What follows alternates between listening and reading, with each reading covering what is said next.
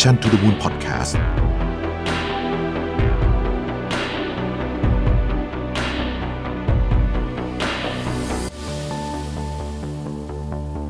วัสดีครับ พบกับรายการ Remaster อยู่กับผมอ้ำสุภกรอีกเช่นเคยครับ คนทำงานระดับ Manager มากกว่า 50%มีภาวะ Burn out หรือหมดไฟสะสมครับ ซึ่งเป็นตัวเลขที่มากกว่าพนักงานระดับปฏิบัติการ พนักงานระดับสูงด้วยซ้ำ แล้วองค์กรจะ support พนักงานกลุ่มนี้อย่างไรบ้าง โดยเนื้อหาในวันนี้ครับผมได้อ้างอิงมาจาก research ของบริษัท Microsoft ที่ได้สำรวจปัญหานี้ และได้แนะนำกลยุทธ์ในการรับมือ และแก้ปัญหา burnout ของพนักงานระดับ Manager โดยตรงเลยครับ ซึ่งสืบเนื่องจาก research ของบริษัท Microsoft ที่ผมกล่าวไปเบื้องต้นครับ เขาได้พูดในหัวข้อ Work Trend Index Special Report ครับ ที่ได้ทำการสำรวจตลาดแรงงาน จากบริษัทในหลากหลายอุตสาหกรรม และเผยแพร่ออกมาในเดือนกันยายนปี 2022 ข้อมูลน่าสนใจครับ โดยจากรีเสิร์ชพบว่าพนักงานในตำแหน่ง Managers กว่า 53%จากผลการสำรวจเกิดความรู้สึกหมดไฟ เบิร์นเอาท์ในที่ทำงาน ซึ่งเป็นตัวเลขที่สูงกว่าพนักงานระดับปฏิบัติการด้วยซ้ำครับ อย่างไรก็ตามครับ นี่ไม่ใช่เรื่องที่น่าตกใจอะไรมากมายครับ เพราะในช่วงที่ผ่านมาพนักงานระดับ Managers ต้องพบกับความท้าทายหลายอย่างในการบริหารจัดการทีม เจอกับสถานการณ์ที่ไม่แน่นอนมากขึ้นครับ และต้องบริหารงานด้วยความเข้าอกเข้าใจ มีเอมพัตตีกับทีมงานมากขึ้นกว่าเดิม มากขึ้นกว่าก่อนที่จะมีโควิด ก่อนที่จะมีดิจิทัล disruption และอีก ปัจจัยมากมายที่ทำให้พวกเขาเนี่ยต้องปรับตัวเยอะมากที่สุดในองค์กรเลยครับ แน่นอนครับความคาดหวังที่มากขึ้นจากระดับท็อปแมネจเมนต์ในบางครั้งก็อาจจะไม่ได้สอดคล้องกับทรัพยากร เรื่องคนก็ดี เรื่องนวัตกรรมที่มีก็ดี และระบบการทำงานที่ปรับตามไม่ทันโลกที่เปลี่ยนเร็วสิ่งเหล่านี้ครับทำให้พนักงานระดับ middle management อย่าง managers ติดอยู่กับปัญหา มาอย่างยาวนาน ถ้านับตัวเลขเนี่ยก็น่าจะประมาณ 3 ปีแล้วนะครับ และส่งผลให้เกิดอาการเบิร์นเอาท์อย่างที่ผลสำรวจได้บ่งชี้ออกมา โดย 85%ของ Managers จากผลสำรวจนะครับ ได้กล่าวว่าการเปลี่ยนไปทำงานแบบ Hybrid Work ขององค์กรทำให้เกิดความท้าทายในเรื่องการทำงานอย่างมีประสิทธิภาพของพนักงานมาก ๆ เลยครับ โดยพวกเขาเนี่ยคิดอยู่ในใจ อยู่เสมอเลยนะครับ ตลอดการทำงานแบบ Hybrid Work ว่ายังสามารถทำให้ทีมงานสามารถสร้าง Performance ที่ดีให้กับองค์กรได้หรือไม่ และนอกจากนั้นเองนะครับ ปัญหาอื่นๆ ที่ทำให้ Manager เกิดอาการ Burn out มีเรื่องอะไรบ้าง เรามาเจาะลึกกันไปทีละประเด็นเพิ่มเติมครับโดยคุณคริสติน่ามาสลักนะครับ นักวิจัยภาวะ Burn out ในองค์กรกล่าวว่า อาการหมดไฟเกิดขึ้นจากผลของการพบกับประสบการณ์ที่ตึงเครียดในองค์กร เป็นระยะเวลา ยาวนานครับ โดยประกอบไปด้วย 3 เรื่องหลักได้แก่นะครับ 1. ความเหนื่อยล้าสะสมที่เกิดขึ้น เราติดอยู่กับปัญหาโควิดมา 3 ปีแล้วนะครับ ปัญหาการเปลี่ยนแปลงของโลกธุรกิจมา 3 ปีแล้ว นี่ก็คือความยาวนาน ความเหนื่อยล้าที่เกิดขึ้นของเมนเจอร์ครับเรื่องที่2ครับคือ ความเครียดในการสร้างผลงาน ในภาวะที่ทุกอย่างมันค่อนข้างที่จะตรึงเครียดมากๆ โจทย์ ในการทำธุรกิจในการพัฒนาทีมก็มีการเปลี่ยนไปแบบสุดขั้วเลยนะครับ มันเลยเกิดความเครียดว่าเขาจะสร้างผลงานทำให้ทีมสามารถทำงานได้อย่างมีประสิทธิภาพได้หรือไม่ และข้อที่3ครับคือ การขาดความสำเร็จในวิชาชีพ เมื่อสร้างผลงานไม่ได้ ความสำเร็จก็ไม่มา การวัดความสำเร็จก็วัดยากขึ้น เนื่องจากทุกอย่างเนี่ยมันเปลี่ยนไปเป็นหน้ามือเป็นหลังมือ เพราะฉะนั้นเขาเลยรู้สึกขาดความสำเร็จในวิชาชีพของตัวเองครับ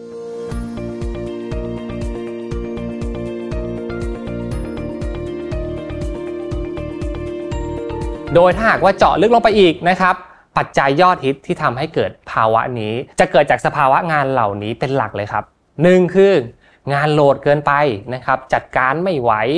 ต้องทั้ง manage นะครับ ต้องวางกลยุทธ์ แล้วก็ต้องกลับไปทำงานแบบระดับปฏิบัติการเองด้วยนะครับ ส่วนที่2ครับคือการควบคุมทีมงานไม่ได้ตามเป้าประสงค์ คนเข้ามาแล้วก็ออกไปอย่างรวดเร็วมากขึ้น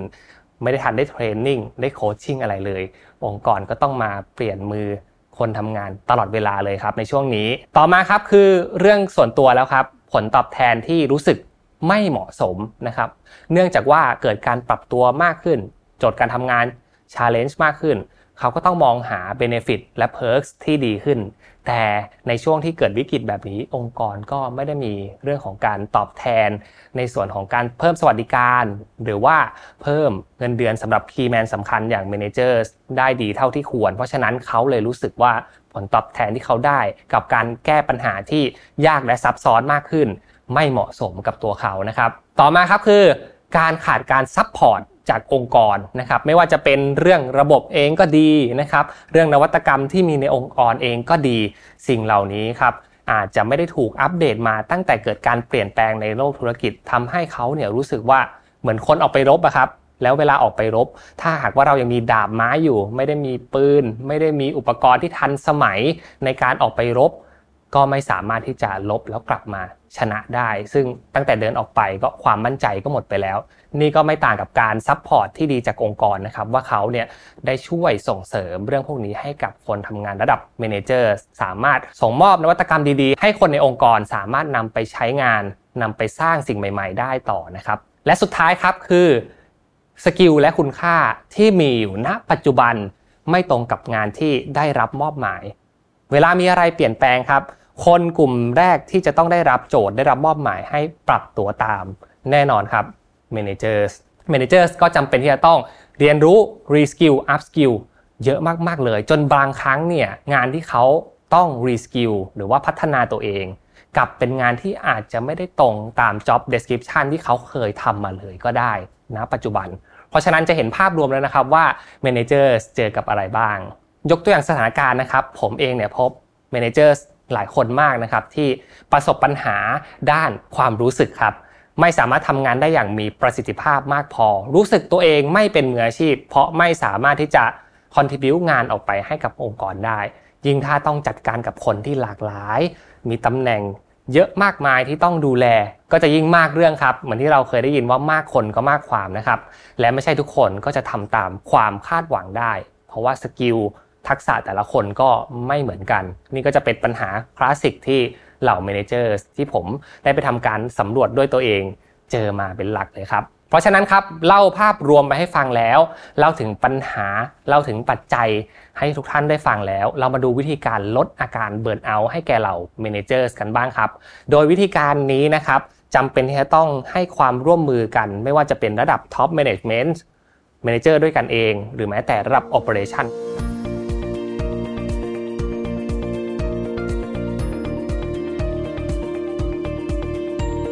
ข้อแรกก็คือต้องมี mindset ในการเปิดใจรับฟังก่อน แล้วก็ปรับตัวไปพร้อมๆกันก่อน ไม่งั้น กระดุมเม็ดแรกจะไม่สามารถติดได้ และไม่สามารถแก้อะไรได้เลยนะครับ หน้าที่หนึ่งอย่างของ manager ที่สำคัญมากครับ คือการดูแลใจทีมงาน นี่คือหน้าที่สำคัญเลยนะครับ ไม่ว่าจะอยู่ในบริษัทประเภทใดก็ตามตำแหน่งนี้ หน้าที่นี้คือหน้าที่ที่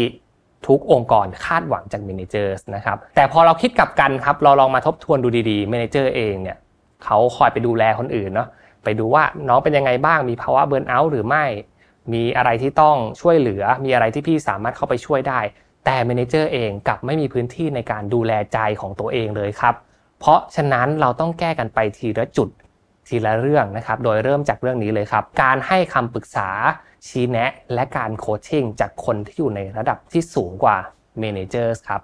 หากวันนี้คุณเป็นผู้บริหารระดับสูงกำลังบริหารองค์กร และต้องการทำงานร่วมกับเหล่า manager ได้อย่างลื่นไหลโดยตรงนะครับ พยายามที่จะหาทางสร้างคุณค่าให้กับพวกเขาด้วยกระบวนการในการหาพื้นที่ coaching ให้กับพวกเขาครับ คนเราทุกคนเนี่ยต้องการที่ปรึกษาอยู่แล้วนะครับ เพื่อ confirm ในความเชื่อความคิด ว่าตัวเองเนี่ยกำลังทำงานอยู่ในจุดที่ถูกที่ควร และมีคนที่อยู่ในระดับสูงกว่าเนี่ยเห็นคุณค่าของเขา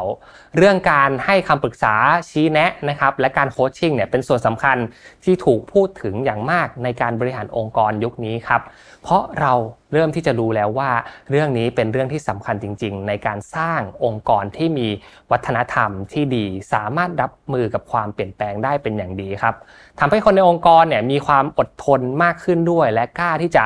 ลองสิ่งใหม่ ๆ ด้วย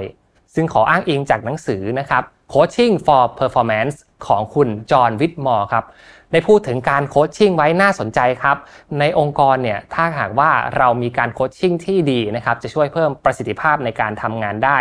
อย่างแน่นอนครับ หัวหน้าหลายคนมักจะบอกว่าไม่มีเวลาและทุกวันนี้ก็งานยุ่งจะแย่อยู่แล้วนะครับ ที่จะต้องไปประชุมพบลูกค้า เที่ยงก็ประชุม เย็นก็ประชุม และตกเย็นมาก็ต้องเคลียร์งานอื่นๆ แป๊บเดียวก็หมดวันแล้ว แต่ในความเป็นจริงคือถ้าเราละเลยเรื่องของการโคชชิ่งไม่ว่าจะเป็นระดับ middle management หรือแม้แต่ระดับ operation นะครับองค์กรมีปัญหาอย่างแน่นอนครับการโคชชิ่งเป็นเหมือนการทำให้เขาเนี่ยมีความเข้าใจ ในมุมมองในวิสัยทัศน์ของผู้บริหารระดับสูงมากขึ้นครับ ว่าเวลาเจอเรื่องเจอสถานการณ์ต่างๆ จะตัดสินใจอย่างไร ในฐานะที่เราทำงานอยู่ในองค์กรนี้ เมื่อทีมงานของเรามีทักษะในการตัดสินใจที่ดีขึ้น มีความเชื่อมั่นในตัวเองมากขึ้นครับ เขาจะสามารถทำงานได้อย่างมีอิสระมากขึ้น สามารถที่จะเดินงานต่างๆ ได้ด้วยตัวเองนะครับ และคนที่เป็นหัวหน้าถ้าหากว่าใช้เวลาในช่วงแรกนะครับโคชชิ่งจนเป็นนิสัย เป็นวัฒนธรรมในองค์กรได้ หัวหน้านี่แหละครับจะไม่เหนื่อยมากในช่วงหลัง นี่เป็นสิ่งสำคัญมากที่เราควรจะย้ำเตือนกัน และการโคชชิ่งถือเป็นผลตอบแทนอย่างหนึ่งที่คนในองค์กรก็ควรได้รับนะครับจอห์นวิทมอร์ครับได้กล่าวต่อว่า สิ่งที่ทำให้องค์กรขับเคลื่อนไปได้ นั่นก็คือคนนะครับ เพราะถ้ามีแต่ตึกก็คงไม่ใช่องค์กรถูกต้องไหมครับในอดีตที่ผ่านมาครับ เรามักให้ผลตอบแทนคนด้วยเงินบ้าง เป็นความมั่นคงบ้าง หรืออะไรก็แล้วแต่ นะครับแต่วันนี้นะครับผมบอกเลยว่าอีกหนึ่งสิ่งที่คนทำงานต้องการจริง ๆ ก็คือการที่ได้รับคำแนะนำจากผู้บริหารระดับสูง จากหัวหน้าของเขา โดยการให้เขาเนี่ยได้ไปเทรนนิ่งได้ให้คำแนะนำแบบตัวต่อตัวกับเขา และเป็นการฝึกให้เขาสามารถทำงานแบบเป็นผู้นำได้อย่างมีวุฒิภาวะที่สูงขึ้นนะครับ โดยเฉพาะเมื่อเราโคชชิ่งนะครับพนักงานระดับเมนเจอร์ไปแล้วนะครับผมเชื่อเหลือเกินครับว่าพวกเขาเนี่ยเป็นนักปฏิบัติอยู่แล้ว เขาจะสามารถพัฒนางานไปได้มากขึ้นนะครับ เขาจะรู้ว่าเขาทำอยู่ตรงนี้เพื่ออะไร จุดยืนอะไรที่เขาต้องทำเพื่อองค์กรนี้นะครับ หรือแม้แต่คำถามที่ลึกซึ้งนะครับ อย่างเรามีชีวิตอยู่เพื่ออะไร การโคชชิ่งติดกระดุมได้ทีละประเด็นเลยครับ ถ้าหากว่าหัวหน้ามีความใส่ใจกับเรื่องนี้จริง ๆ นะครับ สำหรับองค์กรใดที่เริ่มการโคชชิ่งไปแล้วนะครับ ถือว่าเป็นเรื่องที่ดีมากๆ แต่ใครที่ยังไม่เริ่มนะครับ ผมแนะนำให้ลองนำศาสตร์เรื่องนี้ เข้ามาใช้งานในองค์กรครับ เพื่อที่จะให้องค์กรเนี่ยพัฒนาศักยภาพของบุคคลที่ทำงานอยู่ ไม่ว่าจะเป็น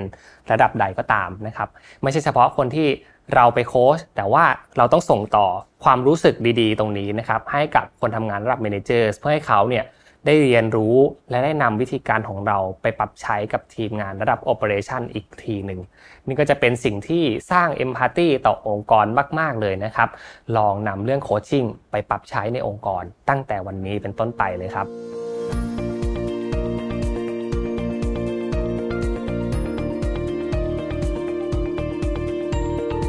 และข้อต่อมาครับ เมื่อเราพูดถึงระดับบุคคลไปแล้วนะครับว่า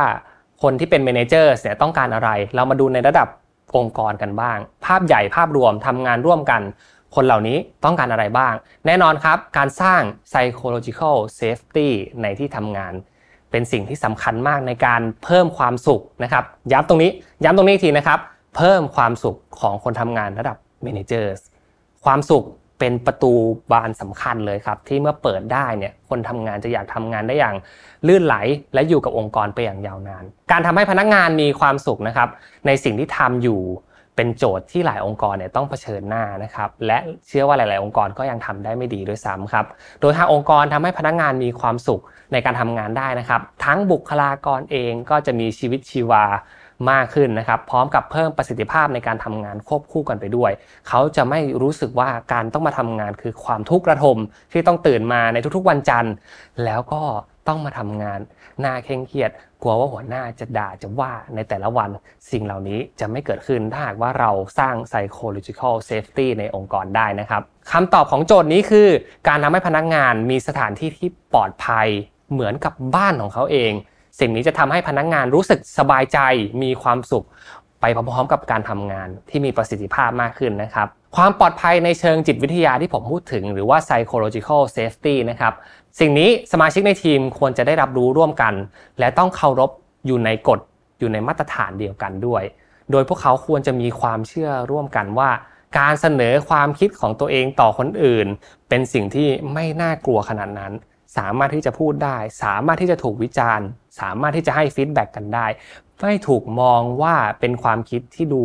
โง่นะครับหรือว่าพอมีคนที่ไม่เห็นด้วยแล้วเนี่ยก็จะถูกเถียงมากลับมาแบบคอแข็งเลย สิ่งเหล่านี้ไม่ควรเกิดขึ้นนะครับ เพราะว่าเมื่อเกิดสิ่งเหล่านี้บ่อยๆในองค์กรเนี่ยเขาจะรู้สึกไร้คุณค่า และจะไม่อยากจะพูดอะไรอีกแล้วนะครับความไว้วางใจและเชื่อมั่นระหว่างกัน ก็เป็นสิ่งสำคัญที่ดีมากๆในการสร้าง psychological safety พื้นที่ปลอดภัยนะครับสมาชิกในทีมต้องมีความไว้วางใจกัน เชื่อมั่นระหว่างกัน เชื่อมั่นในความสามารถของทุกคน ทุกคนทำงานคนละตำแหน่งกัน แต่พวกเราเนี่ยมาประกอบร่างสร้างตัว จนทำให้งานมันสำเร็จได้ เชื่อมั่นว่าถ้าหากว่าเรามีความเป็นมืออาชีพพอ แล้วทำงานตามกำหนดเวลา เราจะสามารถบรรลุเป้าหมายได้อย่างมีประสิทธิภาพ โดยที่ทุกคนจำเป็นที่จะต้องเล่นอยู่ในเกมทำงานในตำแหน่งตัวเองให้ดีที่สุด และเชื่อมั่นไว้ใจว่าผลลัพธ์นั้นจะออกมาด้วยการที่เราเนี่ยทำงานร่วมกันอย่างลื่นไหลนะครับ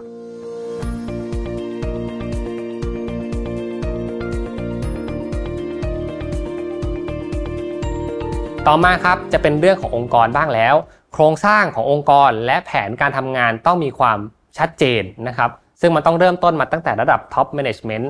จนมาถึงระดับ Middle Management เลยนะครับทีมที่มีการจัดการภายในทีมที่ดีครับ มีการแบ่งโครงสร้างและการทำงานอย่างชัดเจน มีการวางแผนในระยะยาวว่าอีก 1 ปี อีก 3 ปี อีก 5 ปีจะทำอะไรบ้าง และให้ details ในแต่ละ quarter ในแต่ละไตรมาสอย่างชัดเจนเนี่ยก็จะเป็นสิ่งที่ทำให้ทุกคนนะครับรู้สึกไม่หลงทางและรู้ว่าเรากำลังทำอะไรกันอยู่ สมาชิกในทีมทุกคนมีความเข้าใจในภารกิจและแผนงานร่วมกัน เข้าใจเป็นทิศทางเดียวกัน รู้ว่าบทบาทของตัวเอง รู้ว่าหน้าที่ของตัวเองคืออะไรทำให้สิ่งเหล่านี้ชัดเจนที่สุดนะครับ แล้วคุณจะมีองค์กรที่สามารถทำงานได้อย่างลื่นไหล ในขณะเดียวกันครับ ก็ต้องเข้าใจบทบาทและหน้าที่ของคนอื่นด้วย ว่าพวกเขากำลังทำอะไรอยู่นะครับตลอดจนให้ความร่วมมือหรือประสานงานระหว่างกันด้วยดีครับเพราะเชื่อว่าทุกคนเนี่ยต้องการความสำเร็จร่วมกันอยู่แล้วนะครับ ทุกคนมีโจทย์ในการทำงานไม่เหมือนกัน แต่เป้าหมายเดียวกัน เพราะฉะนั้นด้วยวิธีการใดก็แล้วแต่เราต้องบรรลุเป้าหมายไปด้วยกัน จากความร่วมมือครั้งนี้นะครับ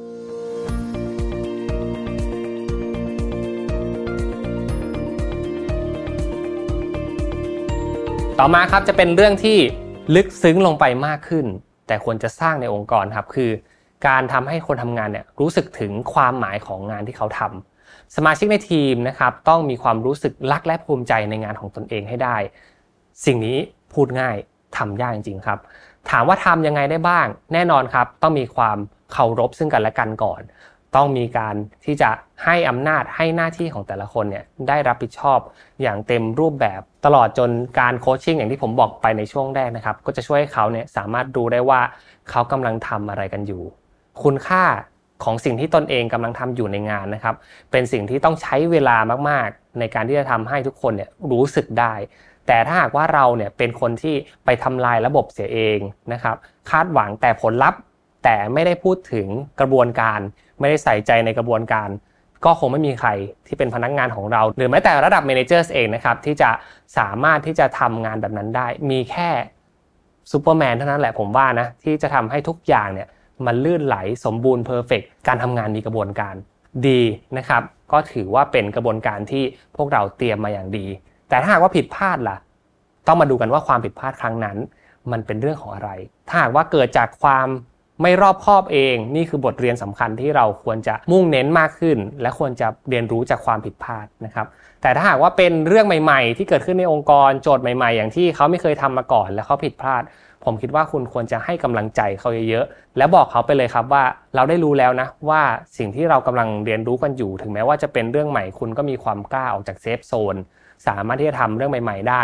และเชื่อว่าในครั้งต่อไปที่เราได้เรียนรู้สิ่งใหม่ คุณจะทำได้ดีขึ้นมากกว่าเดิม นี่ก็จะเป็นวิธีการที่ดีมากๆในการสร้างคุณค่าให้กับคนทำงาน ไม่ว่าคุณจะเอาเขาไปทำสิ่งเก่า หรือไปทำสิ่งใหม่เองก็ตามครับ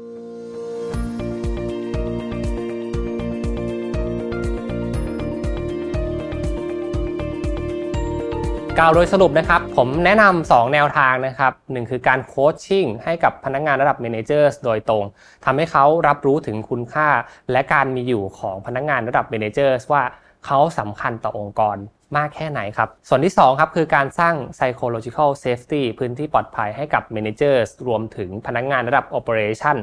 ทั้งหมดเลย เพื่อให้องค์กรเนี่ยสามารถขับเคลื่อนไปได้อย่างยั่งยืนนะครับ เพิ่ม 2 เรื่องนี้เข้ามาให้องค์กรนะครับ คุณจะสามารถรักษา manager เก่งๆของคุณไว้ได้ ให้อยู่กับองค์กรไปนานๆ และทำให้เขาสามารถบริหารจัดการทีมงานของตัวเองได้อย่างมีประสิทธิภาพมากขึ้นด้วย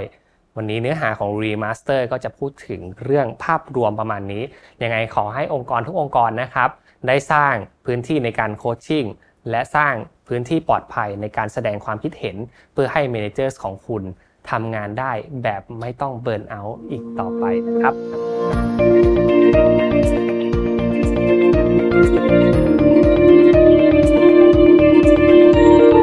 ว่าชื่นชอบคลิปนี้นะครับ อย่าลืมกดไลค์ กดแชร์ กด Subscribe ให้กับช่อง Mission to the Moon รวมถึงกดกระดิ่งแจ้งเตือนไว้ด้วยนะครับ พวกเรามีคอนเทนต์เกี่ยวกับเรื่องของคนทำงานมากมายให้ทุกคนติดตามกัน ยังไงถ้าหากว่าชื่นชอบ Remaster ใน EP นี้ มีปุ่ม Super Thanks ให้ด้วย กด Super Thanks มาเป็นกำลังใจให้กันนะครับ แล้วพบกันใหม่ในวันอังคารหน้าครับสำหรับวันนี้ผมอ้ำสุปกรณ์ลาทุกท่านไปก่อนแล้วครับ สวัสดีครับ